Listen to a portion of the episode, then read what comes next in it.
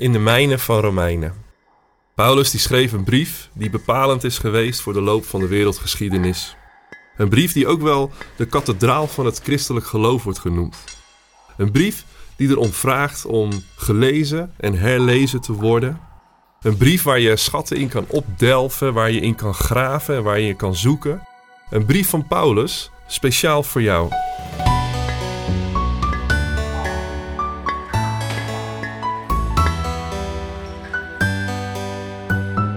We gaan in deze podcast mijnen in Romeinen.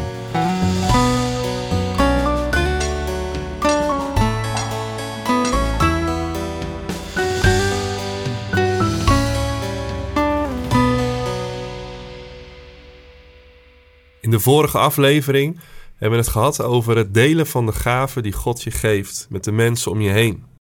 En vandaag gaan we verder met de brief van Paulus aan de Romeinen. En we lezen Romeinen 1 vanaf vers 16 tot vers 23. Voor dit evangelie schaam ik mij niet, want het is Gods reddende kracht voor allen die geloven, voor Joden in de eerste plaats, maar ook voor andere volken. In het evangelie openbaart zich dat God enkel en alleen wie gelooft als rechtvaardig aanneemt. Zoals ook geschreven staat, de rechtvaardige zal leven door geloof. En vanuit de hemel openbaart Gods toren zich over al het kwaad en het onrecht van hen die met hun onrechtvaardigheid de waarheid geweld aandoen. Want wat een mens over God kan weten, is hun bekend omdat God het aan hen kenbaar heeft gemaakt. Zijn onzichtbare eigenschappen zijn vanaf de schepping van de wereld zichtbaar in zijn werken.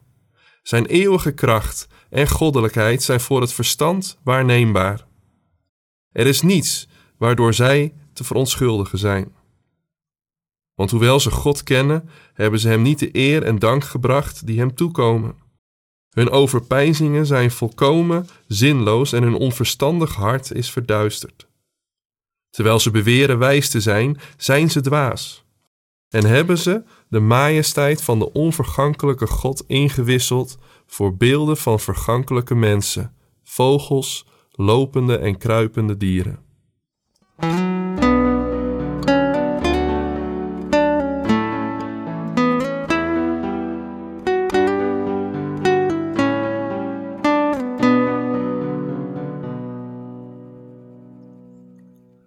Toen ik een jaar of twaalf was en van de zonneschool afging, kreeg ik een Bijbel. En voor in de Bijbel stond een tekst, speciaal voor mij uitgezocht. Het was het eerste vers wat we gelezen hebben vanmorgen. In de vertaling van destijds stond daar: Want ik schaam mij het evangelie niet, want het is een kracht Gods tot behoud van een ieder die gelooft. Ze hadden geen betere tekst kunnen kiezen, want ik schaamde me regelmatig kapot voor het evangelie. Of in elk geval voor het feit dat ik mee moest naar de kerk. Dat ik zo'n beetje de enige was in de klas, of op de voetbal, of in mijn vriendenkring.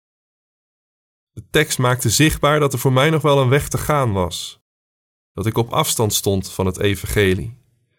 Dat ik de reddende kracht ervan nog niet ontdekt had. Jezus zegt in Marcus en Lucas dat hij zich voor degene zal schamen die zich voor hem en zijn woorden schamen tegenover de trouweloze en zondige mensen. Paulus lijkt op deze woorden van Jezus te reageren door vol overtuiging te stellen: Ik schaam mij niet voor het evangelie. Het is namelijk niet iets om je voor te schamen. Het is een kracht. In vers 17 vinden we het hart van de Romeinenbrief. De tekst uit het boekje Habakuk. De rechtvaardige zal door het geloof leven. Deze gedachte zal in de komende hoofdstukken door Paulus systematisch worden uitgewerkt. De verbinding tussen de mens en de genoemde kracht van het evangelie is geloof. En wat ik vandaag wil benadrukken uit deze woorden is het procesmatige dat ook blijkt uit deze woorden. Het is niet zozeer enkel en alleen een toegangspoort Geloof als ticket tot aanneming. Geloof als ticket tot het eeuwige leven. Het is een diepgaand proces en een doorgaand proces. Door het geloof is er leven.